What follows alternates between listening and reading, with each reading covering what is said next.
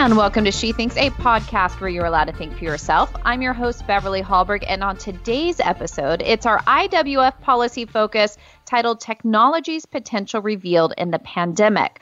We'll discuss how innovation changed the landscape of medicine, work, and education, and what this means post pandemic. Joining us to discuss this is Simone Barron. Simone Barron is a visiting fellow with Independent Women's Forum. She used her 30 plus years of experience working in full service restaurants to advocate for the industry and its workers. She is the co founder of the Full Service Workers Alliance, representing, rep, representing restaurant workers in the protection of their freedoms and flexibilities through legislation legislative advocacy. Simone is a Fox Business News contributor and has been published in multiple publications, including the Wall Street Journal and Washington Post. Her educational video for Prager University, produced earlier this year on the impacts of minimum minimum wage mandates on the restaurant industry, has garnered over 3 million views. It is a great video. I encourage you to watch it. Simone, thank you so much for your work on these important issues and for joining us today. Thank you so much for having me. Appreciate it.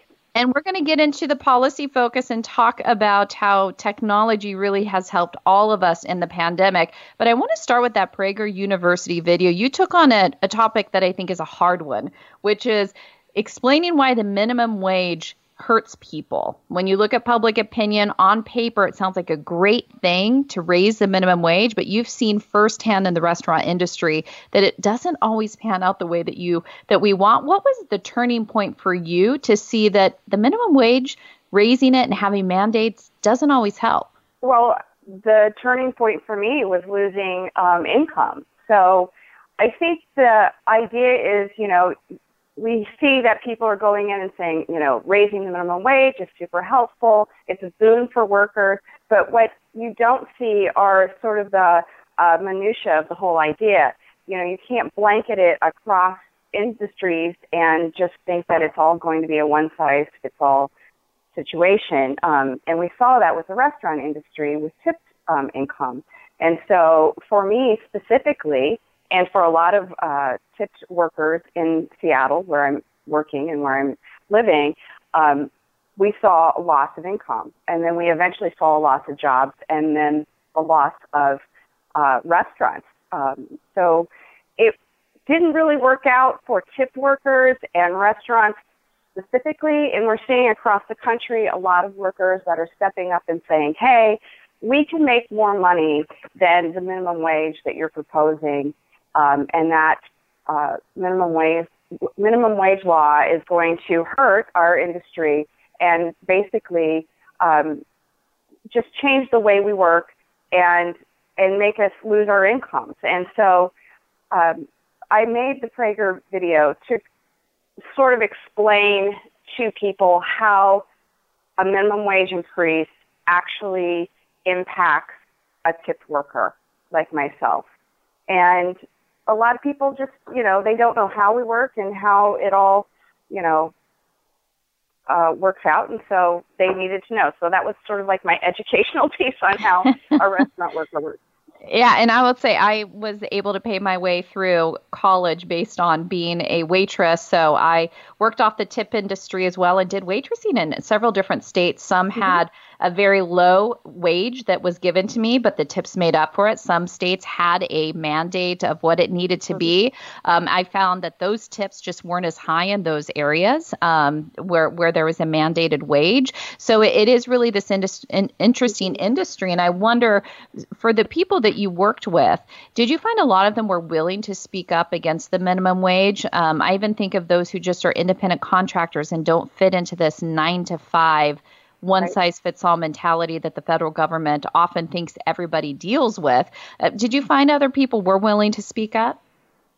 Well, I, I think it's it's kind of interesting too. I mean, of course, I'm out here on the West Coast where everything is super duper liberal, and people um, really kind of bought the whole um, idea of, of minimum wage hike, you know, hook, line, and sinker. I, I have to admit, you know, when I first heard about it, I was like, oh, great, this is going to be great. You know, I'm going to make $15 an hour plus tips. And then what happened was it didn't work out that way because of the economics of the whole situation. So I think people at least a lot of workers seem to want to be very altruistic about it and they really believe that this is going to help people, but they just don't understand that when, you know, the real world implications of uh, applying policy like this.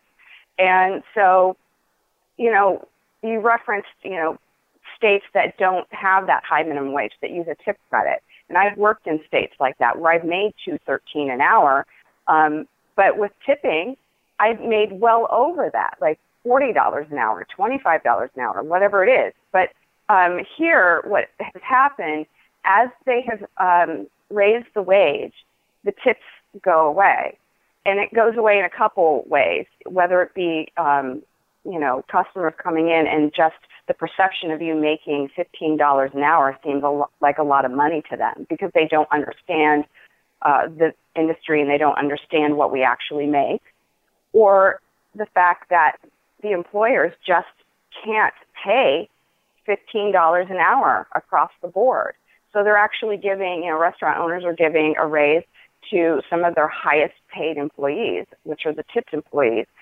And this does a lot of things, you know, it, it, it stagnates the wages for the back of the house so they can't give um, they can't give uh, raises to people who work in the kitchen because they have to give that money to um, tip workers in the front of the house that are already making 25 to 50 dollars an hour.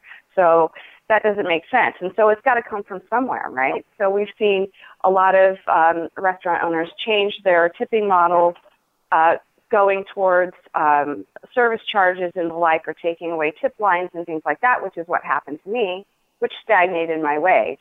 And it actually took money out of my pocket because I wasn't able to maximize my income at all. And um, so that's the kind of thing that you look at. And then if you think about them, you know, trying to blanket this across the country, you know, what might seem like something great in Seattle where the cost of living is so high is not going to work in a place like Muncie, Indiana. That will just completely bankrupt small, you know, local restaurants. There's no way they could pay that. So I think this minimum wage hike really needs to be looked at through a microscope and um, to determine, you know, whether it's viable for an entire country. I just don't think that um, people are actually doing their due diligence and, and looking at this type of legislation um, with, uh, like, under the microscope, like I want to say. So, yeah, that's what I. That's what yeah, I'm thinking. no, like I, I really completely, need to, I completely Yeah. agree with you. And, and so often something that seems, as you said, altruistic and seems like a good idea, when you actually put into Mhm. practice, it harms the people that you were intending to help. And that's why I think with all policies, it's important to look at the trade offs because there are always trade offs. And I think this time with the pandemic has given us an interesting time to look at the workforce um, through the lens of Mhm. technology. Now, not all businesses Mhm. were able to keep functioning because technology wasn't the answer for the type of service they did, restaurants being a good example of that. But now, as this time, as more people are vaccinated, more people have antibodies and are getting back to work, our COVID numbers are going down, states are opening up. It's now time, I think, to really look at the pandemic and what technology has meant for this time. It's been a very hard time, but without technology, I don't think we would have been able to weather it in some cases as well as we have. So tell us a little bit about your policy focus. You co authored it, it's on IWF.org. It's called Technology's Potential Revealed in the Pandemic. Big picture, what was revealed? What did we learn during the pandemic? What did technology offer us? Well, we sort of focused on three specific genres, I guess you could say telemedicine, telework, and virtual learning. And I think those are big uh, topics that uh, affected the majority of people in the United States. Um, and I think we've seen that the pandemic really, really sort of shoved a lot of us into embracing um, technology, maybe some that was already um, available, and uh, sort of kind of push the envelope uh, for technology and, the way that we use it. And uh, specifically, like with um, telemedicine, you know, we saw that there was like less than one percent of um, all doctors' visits um, being able to be offered or, or taken up uh, through a telemedicine visit. But because of the pandemic, you know, that went up to 69% because people you know, if they wanted to see the doctor, the doctor was saying, I'm, you know, I don't want you in my office. You know, we have to make sure everybody's distance and, and, and those kinds of things. So, um, I, and I think that that's kind of an interesting um, idea because the telemedicine has always been here and we've had, we've had it for quite a while, but there have been a lot of restrictions, you know, from state to state. There are different laws uh, surrounding telemedicine and what could be available or what could be offered uh, to people. And because of the pandemic, we saw a lot of that uh, relaxed. And so people were offered um, the ability to stay at home and have a doctor's visit through their computer, which, um, you know, most people wouldn't necessarily take up before that.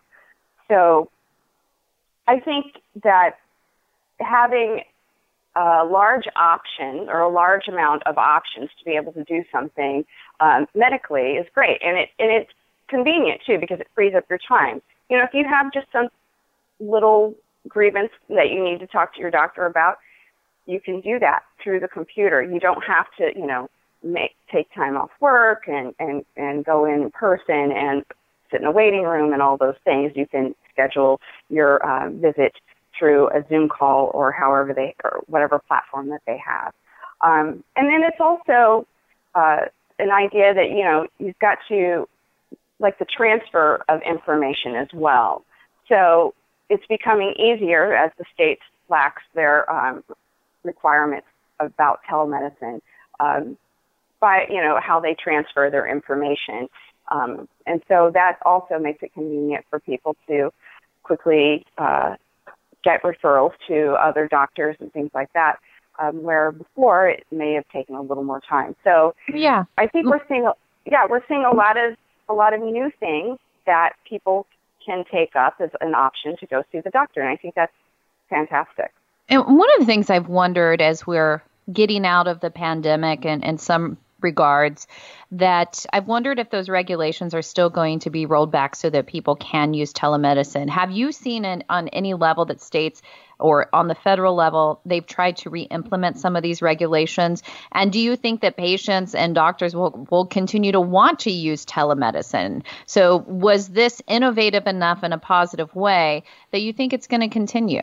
I think it is going to continue. I think that the convenience for um, the patient, not only the patient, but doctors themselves, I think that um, that it's going to continue. It's probably going to expand a lot, and um, I think that the states are going to embrace it. I don't think that. Um, I think there are a lot of questions yet, and I think this happens with all um, all of the tech things that are going on right now. I think that we still have to kind of look at stuff and and figure out, you know, what's positive and, and, and what what are the negatives to it as well. But I think for the most part, the flexibility that these sort of tech things offer um, people who are working or people who are, uh, you know, uh, patients going to the doctor, things like that. I think that that is such a boon. And I think through the pandemic, we realized that. Like, we've got all this technology. Let's start you know, exploring it and embracing it and seeing where the positives for us lie.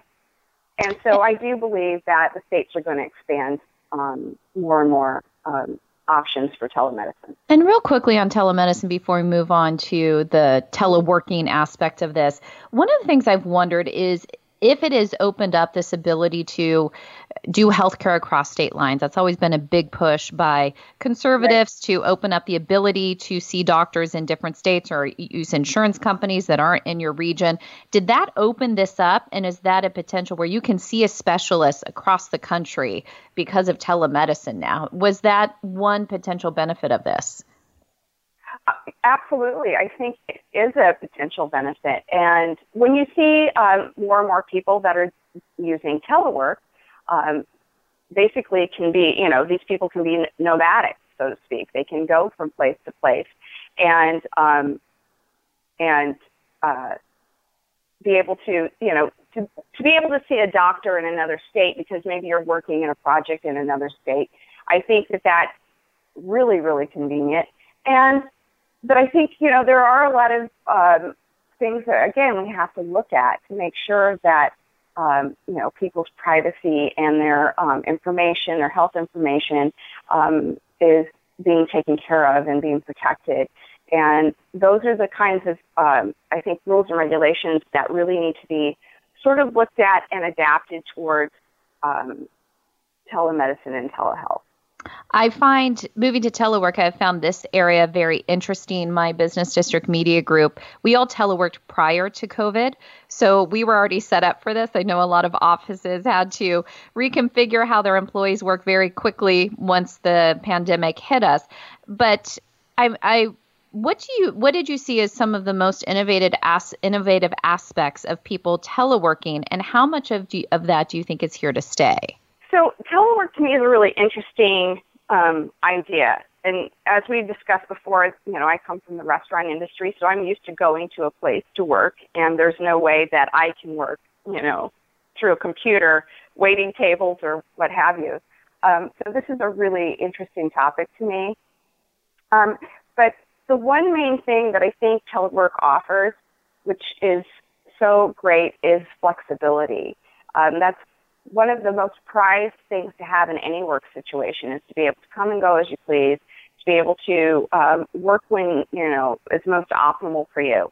And for, through the pandemic, what we've seen is you know people were forced to work from home, or those who could um, did, and it offered a flexibility and a better way to kind of balance your work, homework, life situation.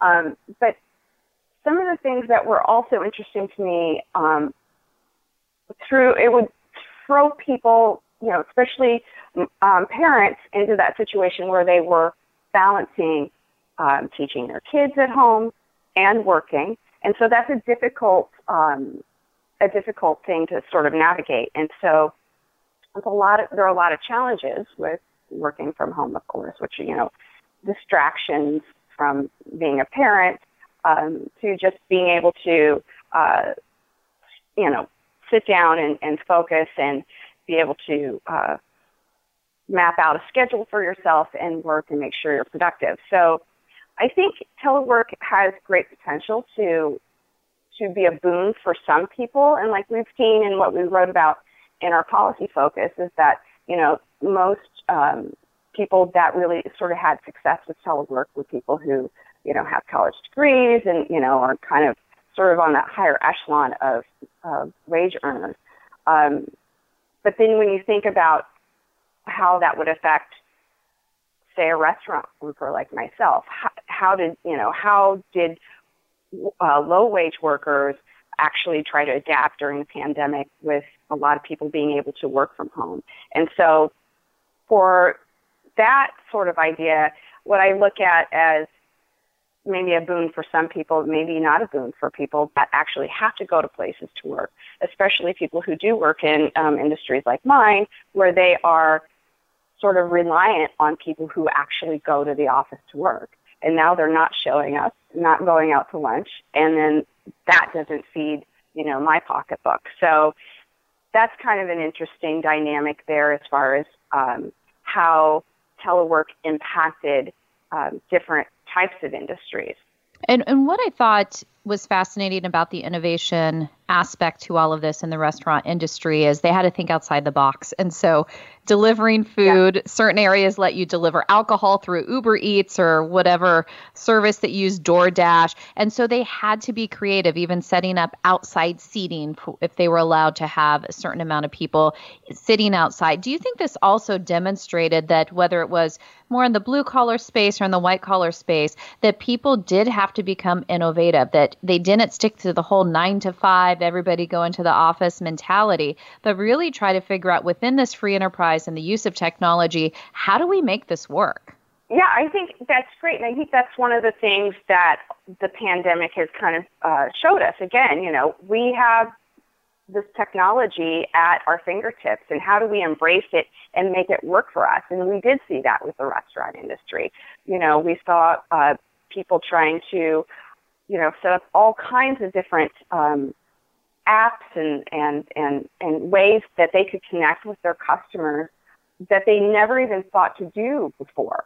And again, yeah, I think you're right. It's taken us out of that nine to five mentality where you have to go to some brick and mortar place to um, actually, you know, be productive. Um, but for things like a restaurant, I think, you know, you do have to get creative because it's a different animal, so to speak. You know, it's not an office job where you can sit at a computer all day and be productive. You actually have to interact with people. And that's one of the things that the technology for me um, kind of has a downside because I understand in a way we do get all connected. You know, we were able to connect with, you know, our grandparents and um, our teachers and, you know, our doctors through Zoom calls and things like that. But where does it bring us together um, in such a way where we're we're actually really having those meaningful connections and and when I think of working and I specifically think about the restaurant industry, that's where a lot of connections are formed.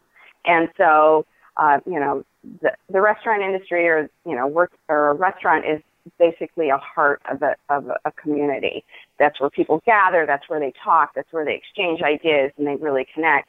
And so how do you, how do you change it from just, you know, serving food, you know, to really connecting with your customer um, when you're not, you know, physically able to do that. And so, yeah, we saw, you know, a lot of um, uh, restaurants do creative things like, you know, if you came by and grabbed something to go, they would get your information and text you a thank you and try to connect with the customer that way and actually have the conversation when they couldn't do it in person and those little things really, really matter. And I think um, something like that is going to remain in the restaurant industry where people will actually, you know, even if they can come and sit down and do that, but maybe they'll grab something to go and maybe you'll get um, a little text from the restaurant saying thank you. And, you know, I, I think, again, we should just really embrace what's at our fingertips and be creative with it and see where it takes us.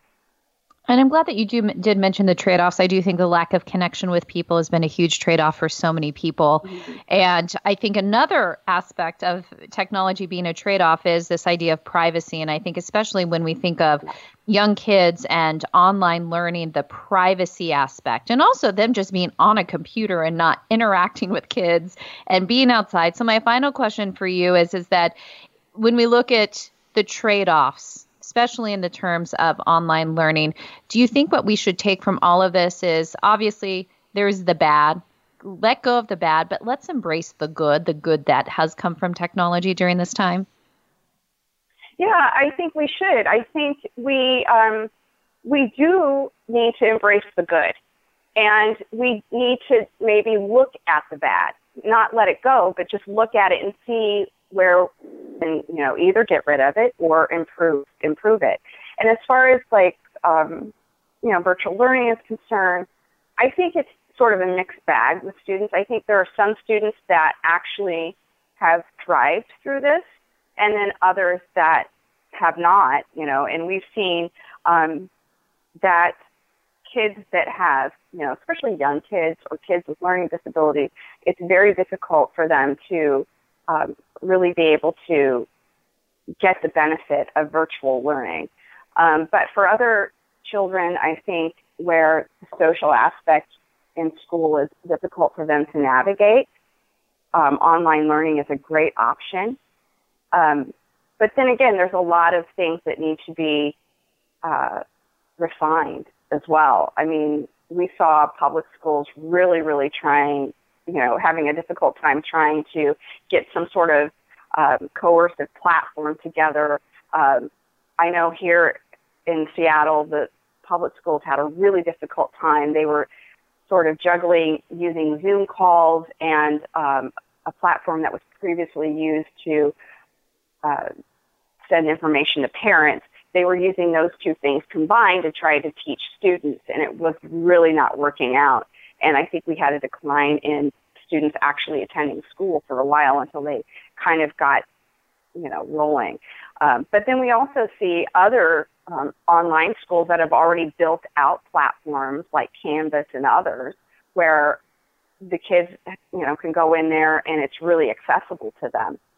So I think there's a lot to look at with online learning. I think it's a really great um, way to be able to have ex- access to education and be able to do something like working during the day or taking care of children. I think for adults or people that are going to um, college and, and um, higher learning um, institutions, I think that um, virtual learning is really convenient. Again, it's that convenience option that you have. So I don't know. I think that uh, I think it's it's a way for us to keep connected, but again, I think it's not ideal, and I would hate to see technology sort of I don't know, create the space where that's the only way we connect and that we get used to that's the only way we connect. And I think through the pandemic, we've seen sort of that, you know, we're all trying to keep socially distanced and things like that. But I don't, I wouldn't want that to be the norm. I right. think that being able to, you know, and especially you see that with young kids that want to go to school and be social with, you know, other children. I, I, I would hate those opportunities to be taken away from them because we are social creatures and we're people and we do need to be around other people um, and for our own, you know, mental health and and and I, it's who we are. So right. I would hate for technology to kind of overcome that, or not overcome that, but take that away from from us as human beings. And um, but at yeah. the same time, it's exciting to like, you know, learn how we can use the technology to to help us. And that's why I think this policy paper is so important because it does explore the good and the bad, the trade offs that we all have um, when it comes to using technology during this pandemic. It is called Technology's Potential Revealed in the Pandemic. You can find it on IWF.org. It does focus on the medicine, so telemedicine, telework, and online learning, so education. And I think it's a good thing to look at to see how the free market was innovative during this very, very hard time. Simone Barron, thank you so much for your work on that and also for joining us today. Thank you so much.